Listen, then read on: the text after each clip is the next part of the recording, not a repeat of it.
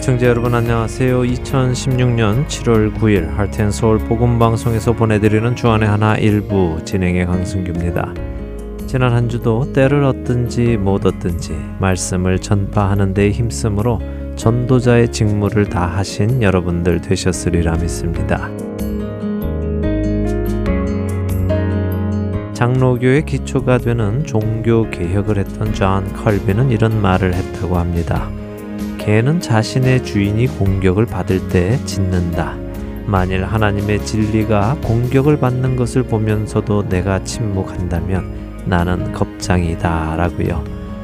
개도 주인이 공격을 받으면 짖는데 사람인 나는 당연히 나의 주인이신 하나님께서 공격을 받으실 때 침묵해서는 안 된다라는 의미겠지요. 그 말을 달리 생각해 보면 하나님의 진리가 공격을 받을 때 침묵한다면 그 사람은 개만도 못하다는 이야기도 될 것입니다. 첫 찬양 함께 하신 후에 말씀 나누겠습니다. 첫 찬양 신청곡입니다. 시카고에서 이선호 봉사자님께서 이메일 주셨습니다. 지난 시카고 헨즈 집회 후에 소식을 보내주셨네요.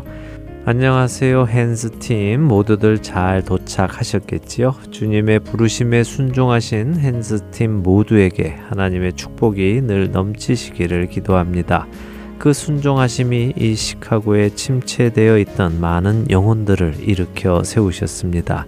집회 시간 내내 참석한 저희의 마음속 깊은 곳에서는 막힌 담을 허무는 찬양의 소리, 영혼의 소리가 터져 나왔습니다. 표현할 수 없는 기쁨에 그저 감사합니다. 아버지 감사합니다. 밖에는 할 말이 없었습니다. 집회 중에 전해지는 한 말씀 한 말씀이 익히 잘 알고 있었던 것들이었지만 세상살이가 우선이 되어 조금씩 뒷전으로 밀려버렸던 진리였음에 이젠 잊지 말아야지 그래 그래야지 하며 찬양의 소리가 회개로 변하고 목이 메이고 주먹이 불끈 쥐어지는 시간들이었습니다. 토요일과 주일 저희에게는 너무도 짧았던 그 시간이었지만 최선을 다해 여러분들이 주님을 자랑하시고 선포해 주셔서 메말라 갈라진 눈과 같은 저희는 하늘 양식을 들이마실 수 있었습니다. 하나님 감사합니다. 이번에 시카고 집회를 갖게 하셔서 성령의 단비를 시카고 땅에 내려주심을 다시 한번 감사드립니다. 아울러 이 찬양 집회를 통하여 시카고와 그 주변 도시의 영혼들에게 하나님의 아름다운 열매들이 더욱더 맺혀지기를 기대합니다. 찬양 한 곡 신청하면서 감사의 인사를 마치려 합니다. 주의 옷자락 만지며 이번 핸즈 찬양 집회에 참석하셨던 모든 분들과 연합 장로교회 담임 목사님, 외 당 회원들을 비롯하여 모든 성도들은 물론 할텐 서울 복음 방송 모든 청취자 여러분들에게도 주님의 옷자락을 꼭 붙들고 절대로 놓치지 않으시기를 바라면서 함께 듣고 싶습니다. 하시면서요. 시카고에서 이선호 봉사장님 장문의 이메일 보내주셨습니다. 편지를 읽으면서요, 그날의 감동이 다시 떠오릅니다. 참 귀한 은혜가 있었던 집회였습니다. 다시 한번 감사드리고요. 하나님께서 모든 영광 받으셨으리라고 믿습니다. 신청곡 보내드립니다.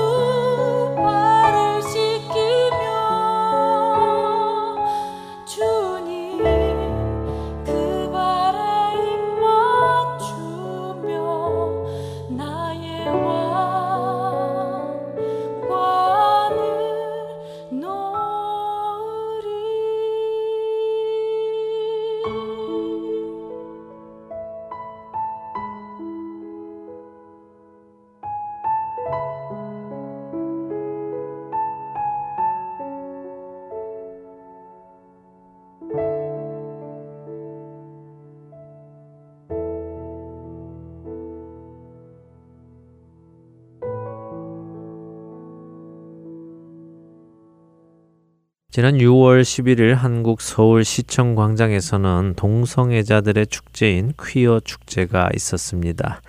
이미 시작 전부터 동성애를 반대하는 사람들과 축제를 벌이려는 사람들 간에 많은 대립이 있었지요. 전 세계적으로 동성애를 지지하는 사람들이 늘어나는 시점에서 동성애를 반대하는 사람들을 향한 인격 모독적인 말이 참 많이 들렸습니다. 사실 표면상으로 동성애자들이 주장하는 것은 동성애자들의 인권에 관한 문제이며 자신들을 혐오하지 말아달라고 이런 축제를 하고 캠페인을 여는 것입니다. 요즘 많이 등장하는 단어가 바로 이 혐오라는 단어이지요. 그런데 그들이 하는 말을 가만히 들어보면 누가 누구를 혐오하는지 혼란스럽기만 합니다. 동성애를 반대하는 기독교인들이 동성애자들을 향해서 사랑한다. 그러나 반대한다. 동성애는 죄다, 돌이키라 하는 메시지를 전하는 반면에 동성애자들은 동성애 반대자들을 향해 호모포비아, 즉 동성애 공포증 환자라고 부르면서 갖가지 인신 공격성 발언을 던집니다. 가만히 보면 기독교인들이 동성애자들을 혐오하는 것이 아니라 동성애자들이 기독교인들을 혐오하는 것처럼 보였습니다. 제가 읽은 몇 가지의 편말들에는 차마 입에 담을 수 없을 정도로 심한 말들까지 적혀 있습니다. 그리고 그 중에 상당수가 하나님의 이름과 예수 그리스도의 이름까지도 들먹이고 있었습니다.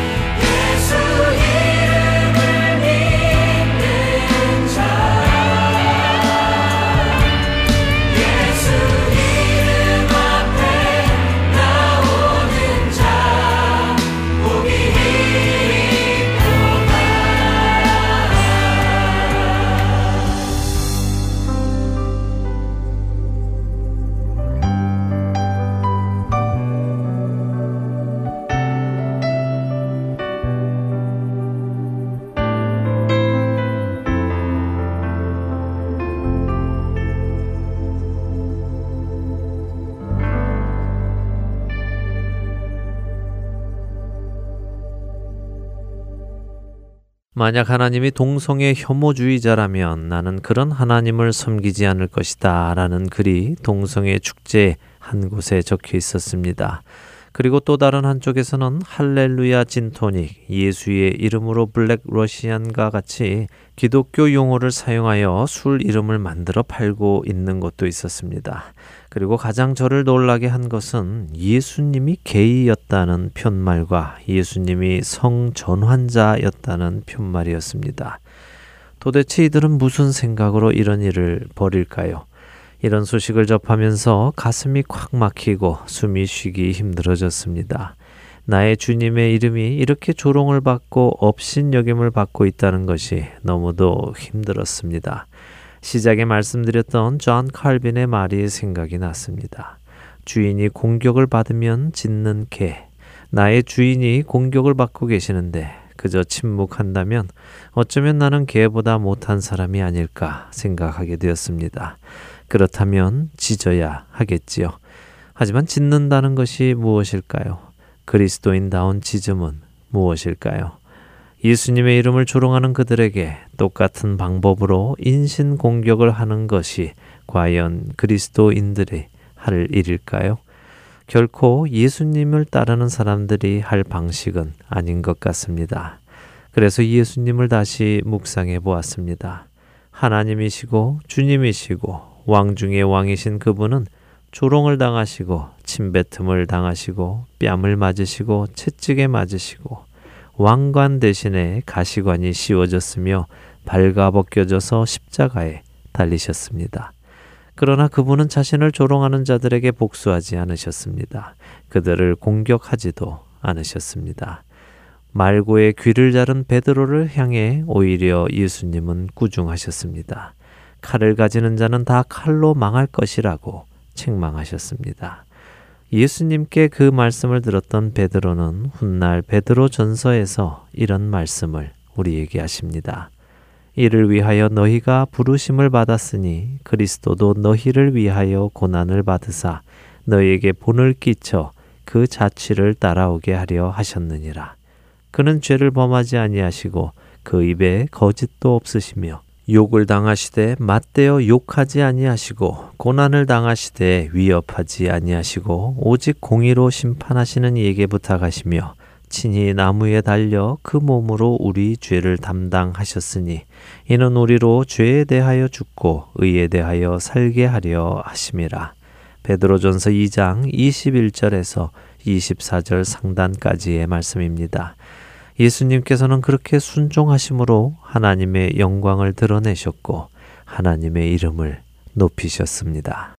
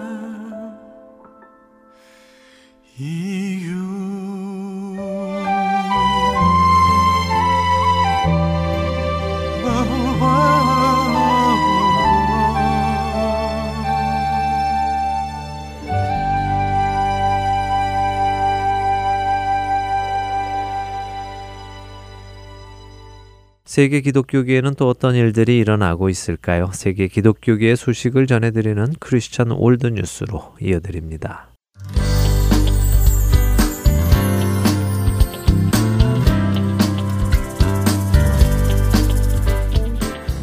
크리스천 월드 뉴스입니다.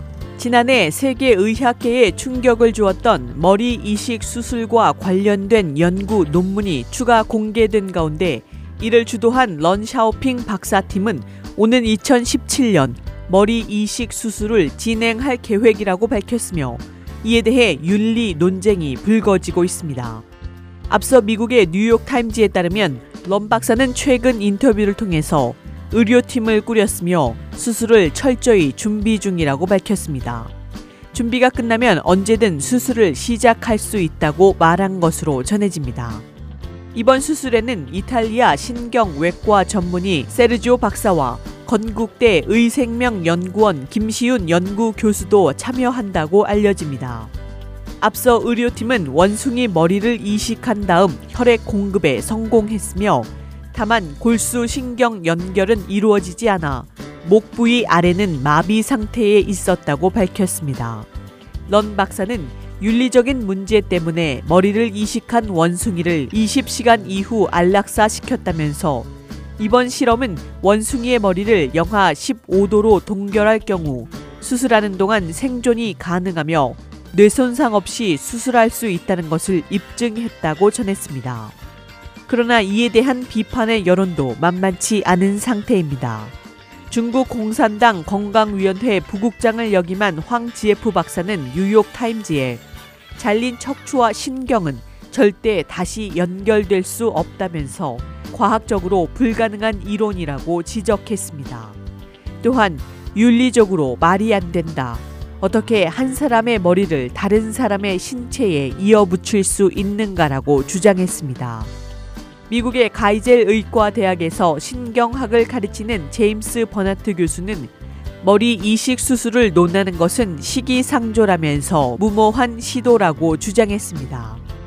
기독 의료협회 데이비스 스티븐스 박사는 인간의 머리를 이식하는 수술은 비윤리적이라며 성경에 나타난 생명의 거룩함을 믿는다면 어떻게 윤리적으로 이런 일을 할 수 있는가? 또한 환자가 처할 위험이 너무 크다고 우려했습니다. 그는 윤리적으로 실험실에서 증명되지 않은 이러한 형태의 경험을 현실로 옮기는 일을 할 수 있는 방법이 없다. 만약 실패할 경우 어떻게 되겠는가? 환자의 머리는 심각한 손상을 입을 것이고 죽을 수도 있다고 말했습니다. 스티븐스 박사는 런 박사와 그의 팀의 능력에도 의문을 제기했습니다. 그는 법칙에 대한 예외가 있다고 확신한다. 그러나 사고로 사지가 마비된 이들은 종종 절망과 자살의 충동을 경험하기도 한다. 그렇기 때문에 소망과 치유를 간절히 붙잡기를 원하는 이들은 표적이 되기 쉽다. 나는 그들이 환자들에게 진실된 정보를 제공하고 동의를 얻었는지 매우 우려된다고 밝혔습니다. 한편 머리 이식 수술을 받을 사람은 척수성 근위축증을 앓고 있는 러시아의 컴퓨터 프로그래머 발레리 스피로도노프로 이 수술에는 신경외과 전문의뿐만 아니라 혈관 전문가, 정형외과 전문의 등 150여 명 규모로 의료진이 투입될 예정이며 중국 하얼빈 의과대학 부속 병원에서 예정된 이 수술은 시작부터 종료까지 36시간이 소요될 것으로 예상되고 있으며 비용은 130억 원 규모로 알려집니다.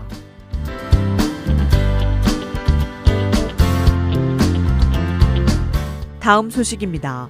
뉴욕타임즈 선정 베스트셀러의 작가이자 라디오 진행자인 에릭 맥탁사스가 미국인들이 종교의 자유와 가치를 보호하기 위해 일어서지 않는다면 미국은 이름뿐인 국가로 전락하게 될 것이라고 경고했습니다. 최근 발표한 신간을 통해서 그는 건국의 아버지들은 미국이라는 국가를 전 세계와 공유하기 위해 세웠다고 전했습니다. 그러나 그는 오늘날 미국인들은 자신들의 자유에 너무 안주하고 자치에 대한 능력을 의도적으로 포기하고 있다고 지적했습니다. 미국인들은 자신들이 붙들어야 하는 권리와 책임에 대해 안주하는 모습을 보이고 있으며 이는 곧 미국을 망하게 하는 원인이 될 수 있으며 세계도 이를 알고 있다는 것입니다. 그는 지난 40여 년 동안 미국 사회가 세속화된 결과 종교적인 자유가 무너지고 공적인 영역에서 신앙이 제한을 받게 되었다. 그러나 우리의 선조들은 신앙과 미덕이 자유와 자치를 더욱 번영케 하는 것임을 이해했다고 주장했습니다. 그는 우리가 조금은 세속적이라고 생각하는 프랭클린과 제퍼슨을 포함한 모든 건국의 아버지들은 기독교 신앙의 강력한 표현들이 미국적인 실험이 성공하는데 핵심임을 알고 있었다. 이들 모두 신앙과 미덕이 모두를 위한 자치와 진정한 자유에 반드시 필요하다는 사실을 조금도 의심하지 않았다. 우리의 정체성을 지속시켜 줄 수 있는 중요한 것들을 우리가 파괴한 것이다. 그러나 이는 우리가 다시 배워야 하는 필수적인 부분이라고 주장했습니다.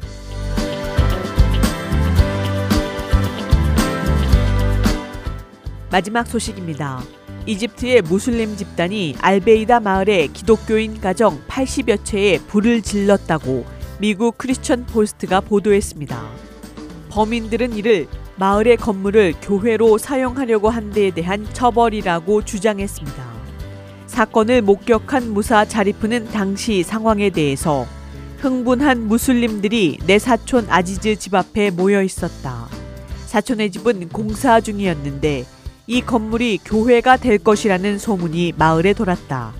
그들은 이곳에는 결코 교회가 있어서는 안 된다며 구호를 외쳤다고 전했습니다.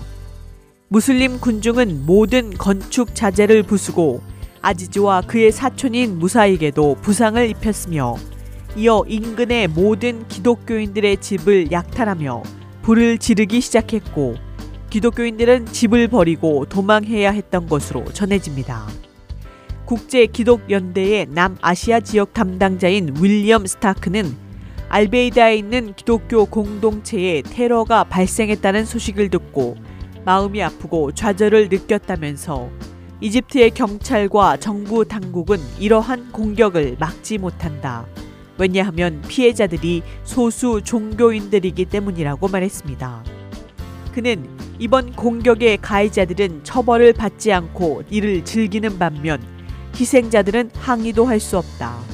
이는 이집트의 기독교인들이 얼마나 2등 시민으로서 대접을 받고 있는지를 보여준다면서 정부는 정의가 대접받고 이와 같은 기독교 공동체가 추가적인 공격에서 보호받을 수 있도록 보장하라고 촉구했습니다.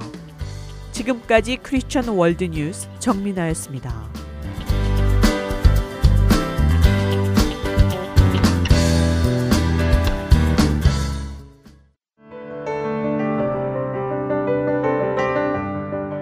이디오피아 내시에게 복음을 전하기 위해 빌립 집사를 광야로 보내신 하나님의 구원 사역.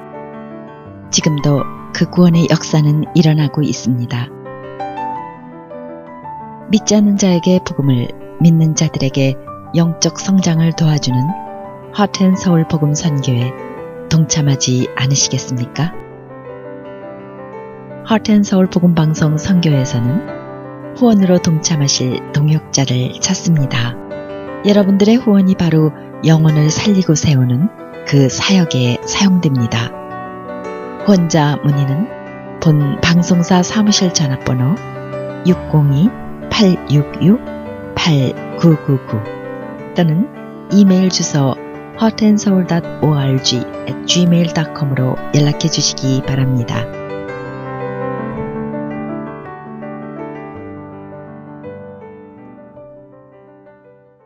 할텐서울 복음방송은 인터넷 www.할텐서울.org를 통해 매주 토요일 6시간의 한국어와 1시간의 영어로 복음을 전하는 선교회입니다. 이 방송은 스마트폰 앱이나 팟캐스트를 통해 여러분의 스마트폰에서 들으실 수 있으며 매주 댁에서 CD나 MP3 CD로 받아서 들으실 수도 있습니다.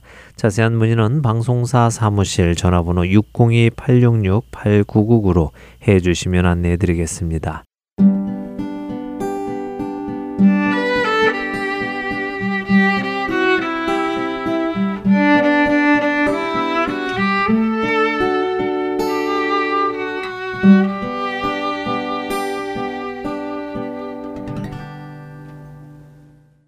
여러분들과 함께 복음의 개념을 정리해 나가는 프로그램 복음 그 기쁜 소식 함께 하시겠습니다.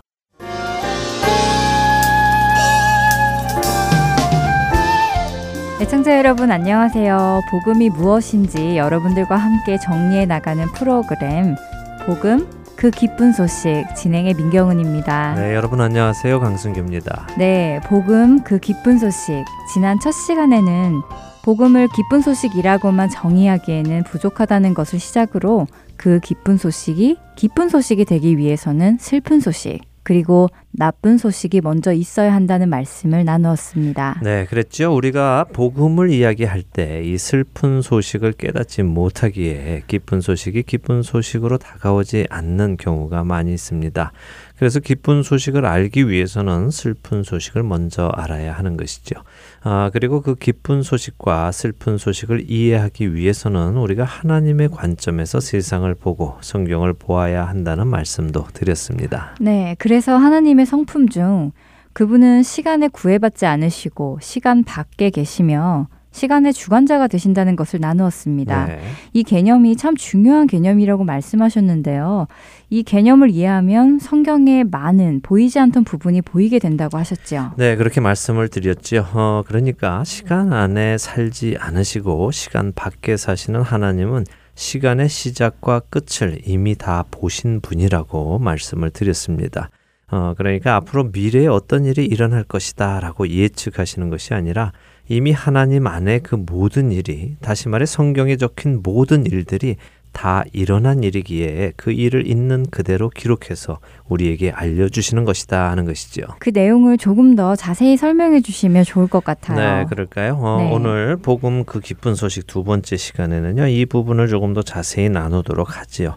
아, 자, 생각을 한번 해보죠. 지난 시간에 우리는 많은 사람들이 오해하는 것 중에 하나가 하나님께서 큰 꿈을 가지시고 천지를 창조하셨는데 그만 뱀이 아담과 하와를 유혹하여 사람이 범죄하게 되었고 그로 인해서 하나님의 계획이 흐트러져서 하나님께서는 사람을 구원하실 방법을 강구하시고 당신의 독생자를 주셔서 인류를 구원하셨다. 이런 식의 오해라고 말씀을 드렸습니다. 네, 바로 그런 오해에서 생기는 질문이 모든 것을 다 아신 하나님께서 왜 굳이 선악을 알게 하는 나무를 심으셨고 뱀이 그 안에 오도록 허락하셨나 어, 이런 질문들이라고도 나누었죠. 네, 그렇습니다. 어, 그래서 오늘은 이 부분을 우리가 좀 생각을 해보려고 하는데요. 혹시 이런 생각 해보셨습니까? 인류의 역사 속에서 성경 밖에 살아본 사람이나 성경 밖에 살 사람이 있을지요?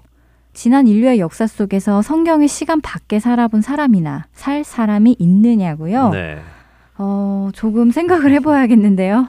물론 진화론을 주장하는 사람들은 성경 밖에 살아본 사람이 있다고 할 수는 있을 것 같은데요. 네. 우리 기독교인의 관점에서는 없을 것 같습니다. 예, 결론부터 말씀드리면 없습니다. 인류의 모든 역사는요. 어디에서 시작이 됩니까? 그야 물론 창세기 1장이지요. 그렇죠. 창세기 1장이 인류의 시작입니다. 그 인류를 위해 천지 만물이 창조가 된 것이지요. 그리고 그렇게 시작된 인류의 번영은 어디에서 끝이 날까요? 요한계시록이겠지요. 맞습니다. 요한계시록입니다. 요한계시록 20장에 가면요. 크고 흰 보좌 위에 앉으신 이가 모든 죽은 자들을 그 행위대로 심판하시고 생명책에 이름이 기록되지 못한 자는 불못에 던져진다는 이야기가 나옵니다. 그리고 21장에는 새 하늘과 새 땅, 그리고 새 예루살렘이 하늘에서부터 내려와서 어린 양의 생명책에 이름이 기록된 자들만 들어간다고 되어 있지요. 어, 이 땅, 그러니까 창조된 지구 위에서의 인류의 역사는 이렇게 끝이 나는 것입니다. 그 후로 어떤 사람들은 영원한 벌에 들어가는 것이고 어떤 사람들은 영원한 생명에 들어가게 됩니다. 그 후로 인류가 불어날까요? 아이들이 그러니까 또 다른 생명이 태어나겠느냐 하는 것입니다. 글쎄요. 그렇지는 않을 것 같은데요.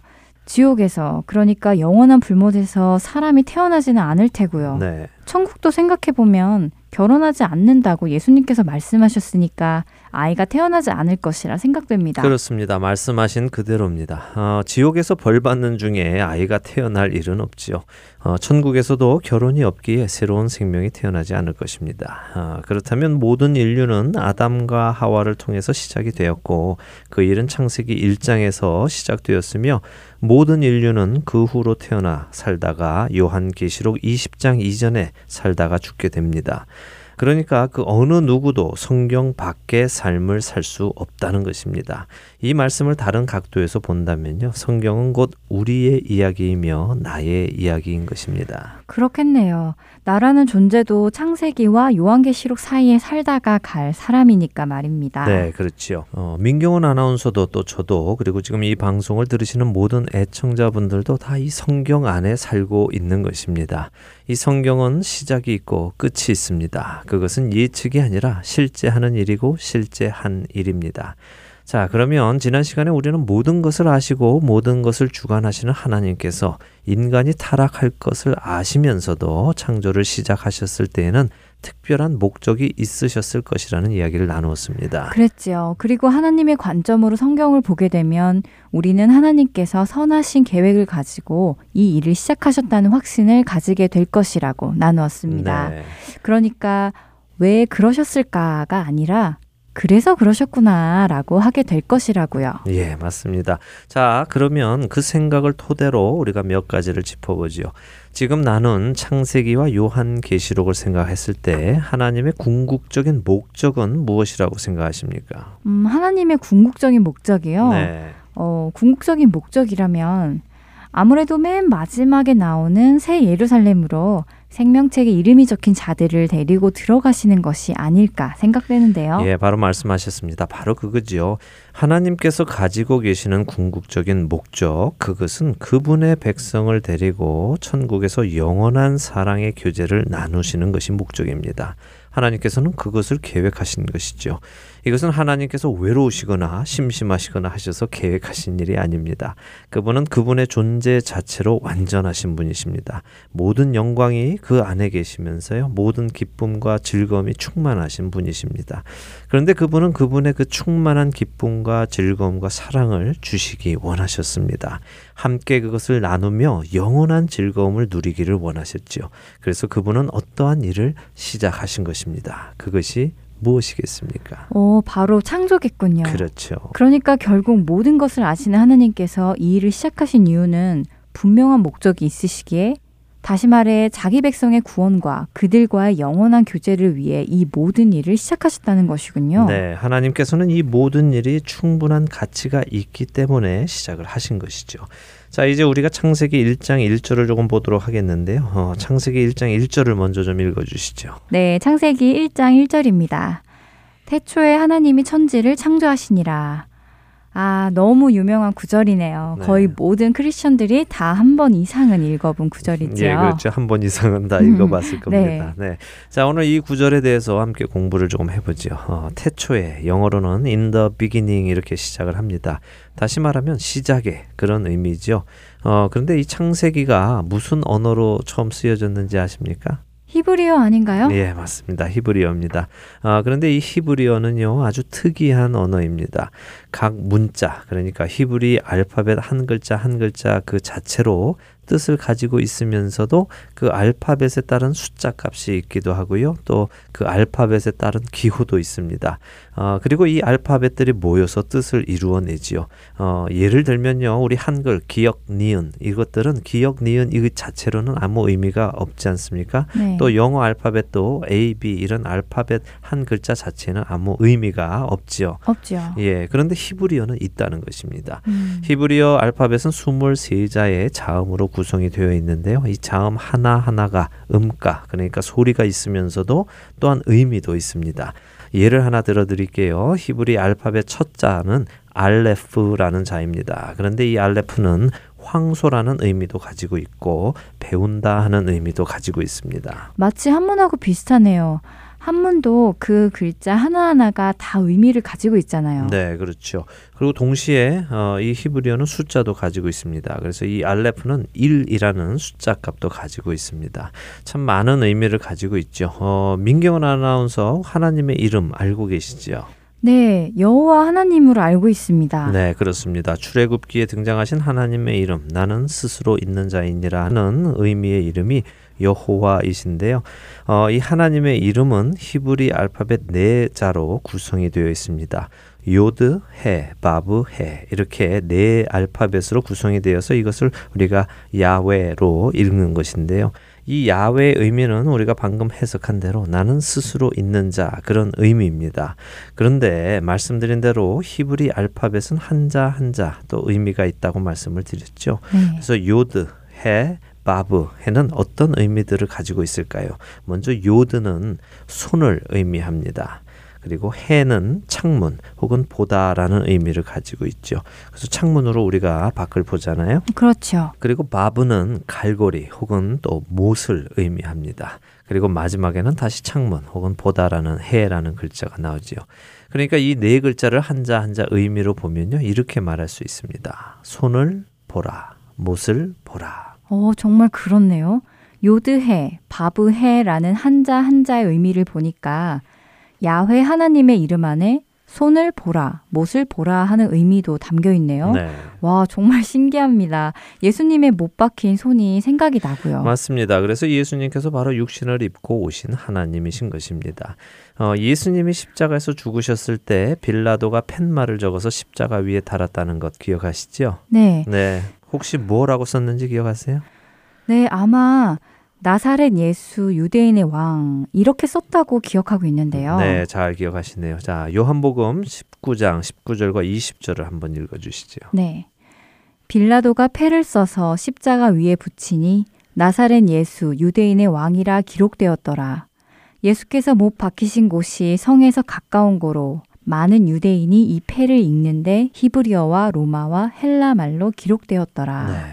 아, 맞았네요. 나사렛 예수 유대인의 왕. 맞습니다. 어, 이 나사렛 예수 유대인의 왕이라는 말을 히브리어로도 썼다고 성경은 말씀하고 계시죠.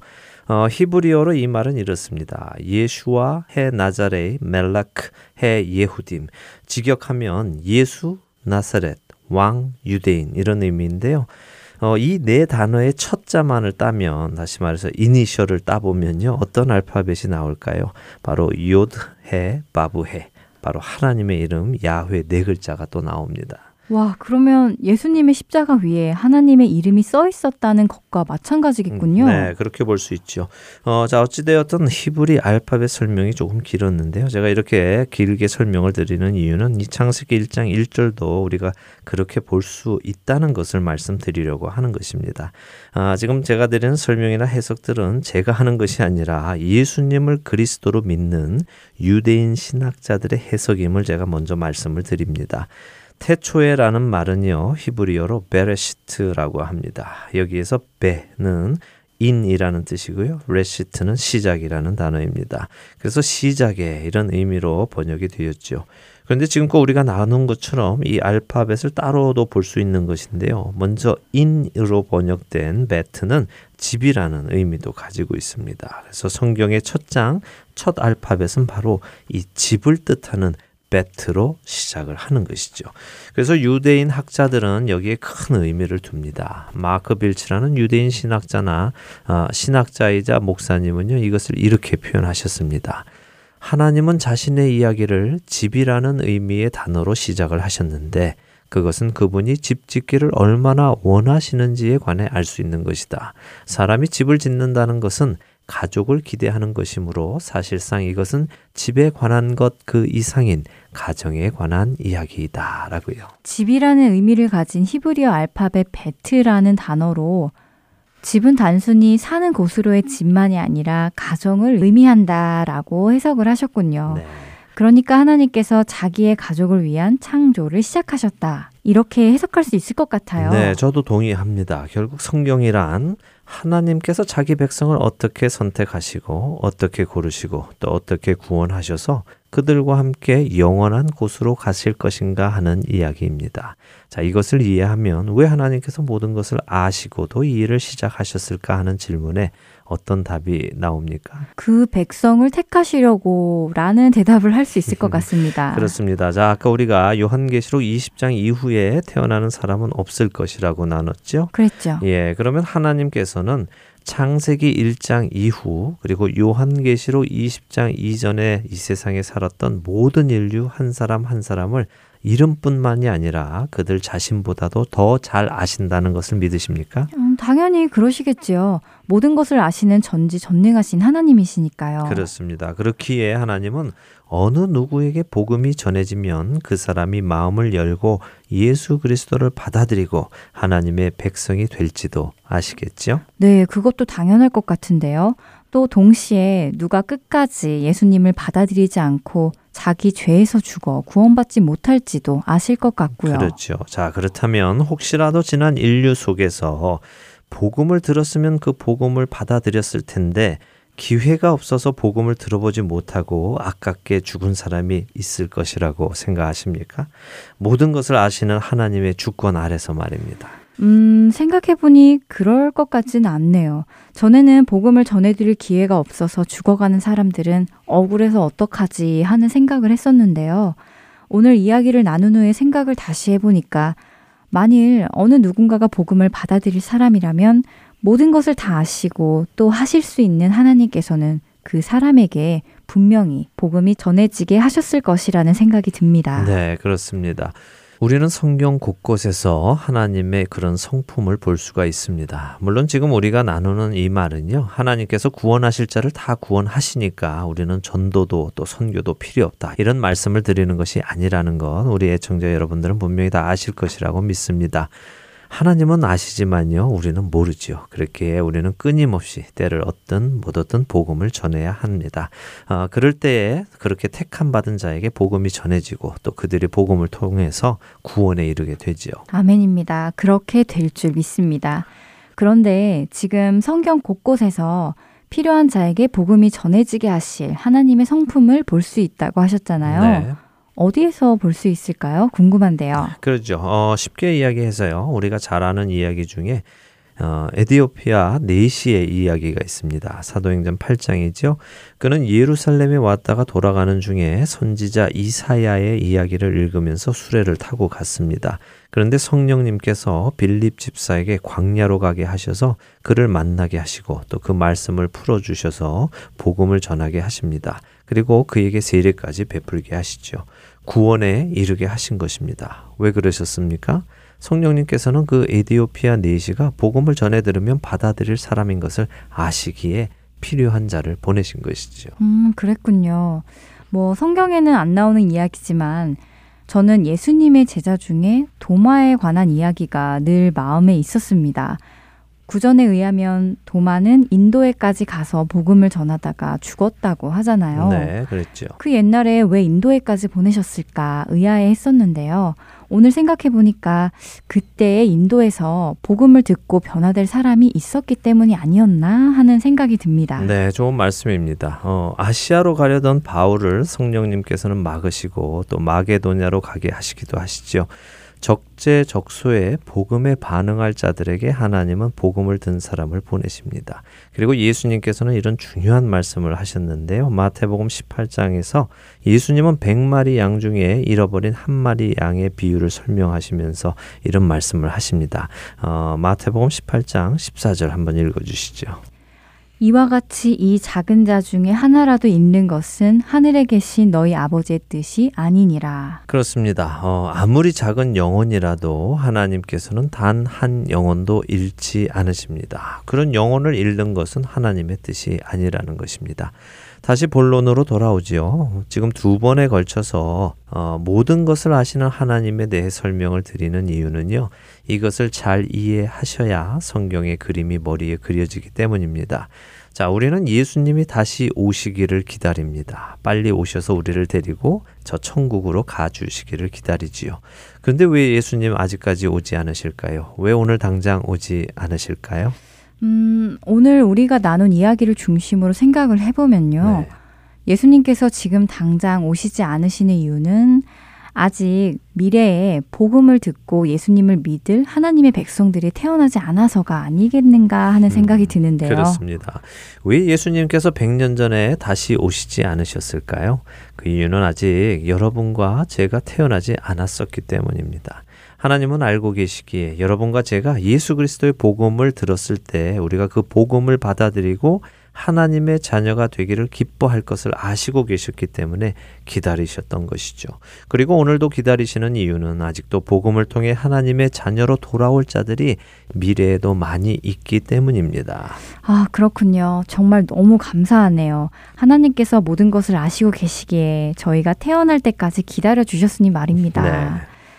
그런데 생각을 해보니까요. 그렇다면 예수님께서 다시 오실 때에는 더 이상 믿을 사람이 없다는 말씀인가요?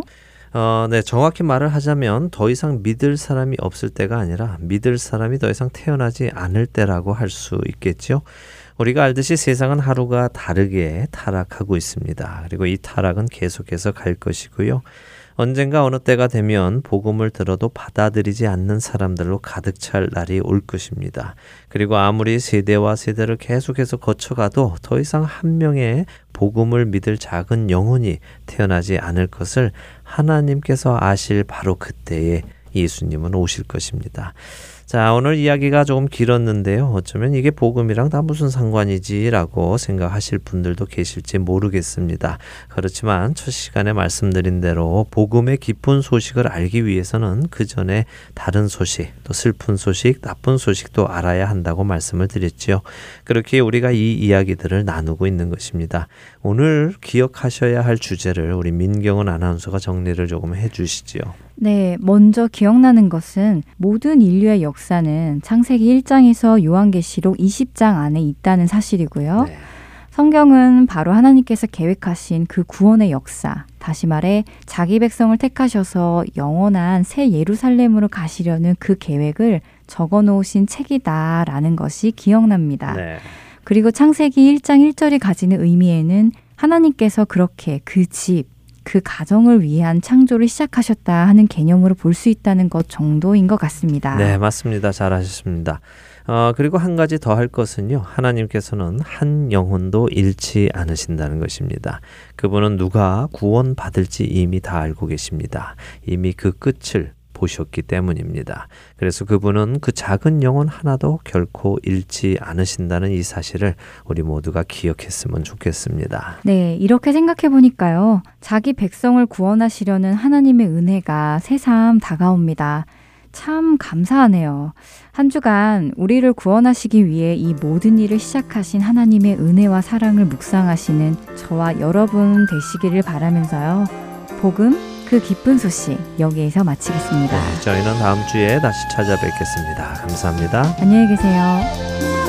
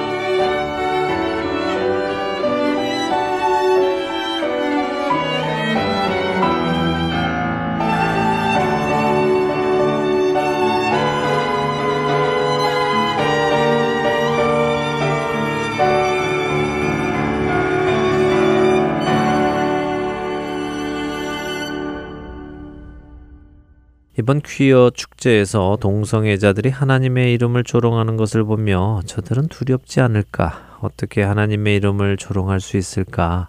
그날에 그분을 만나게 된다면 저들은 과연 어떤 표정을 지을까? 그날이 얼마나 두려운 날이 될까 하는 생각이 들었습니다. 그런데 제 안에 또 다른 한쪽에서는 이런 마음이 들었습니다. 저들이 저렇게 하나님의 이름을 조롱하는 것은 우리 그리스도인들이 하나님의 이름을 더럽혔기 때문이다 하는 마음이었습니다. 그 제사장들은 내 율법을 범하였으며 나의 성물을 더럽혔으며 거룩함과 속된 것을 구별하지 아니하였으며 부정함과 정한 것을 사람이 구별하게 하지 아니하였으며 그의 눈을 가리어 나의 안식일을 보지 아니하였으므로 내가 그들 가운데서 더럽힘을 받았느니라. 에스겔서 22장 26절의 말씀입니다.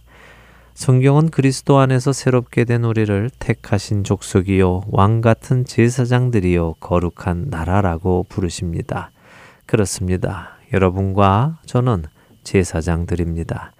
그런데 그 제사장들이 하나님의 율법을 지키지 않고 하나님의 거룩한 성물들을 더럽혔고 거룩한 것과 속된 것을 구별하지 않았고 부정한 것과 깨끗한 것의 차이점도 가르치지 않았습니다. 한국 교회의 지난 시간 동안 드러났던 수많은 비리들을 한번 생각해 보십시오. 세상과 구분되지 못하였고 세상에서 일어나도 부끄러울 일들이 교회 안에서 끊임없이 일어났었습니다. 바로 이런 일로 인해 하나님께서는 내가 그들 가운데서 더럽힘을 받았다고 말씀하시는 것입니다.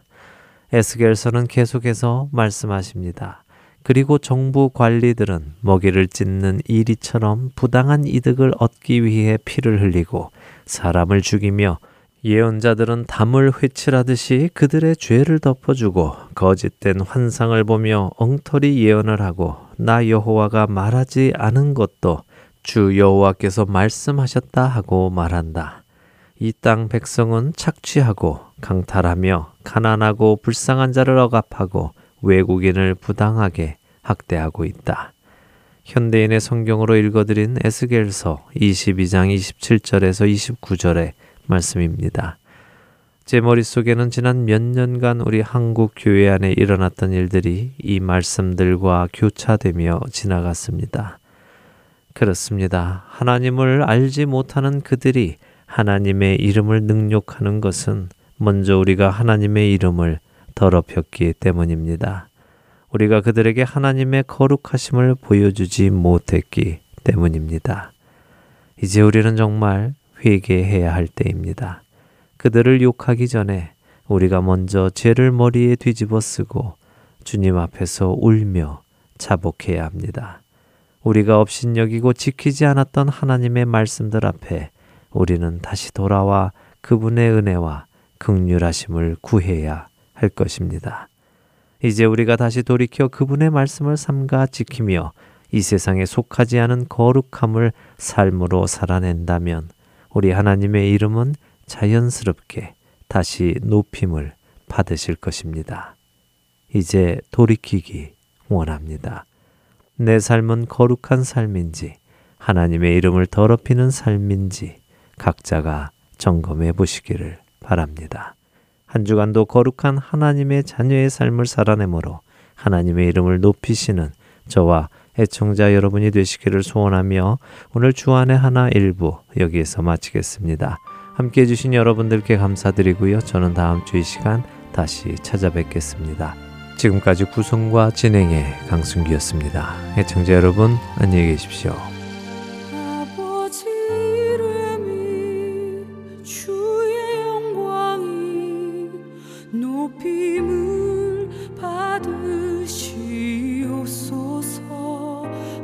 아버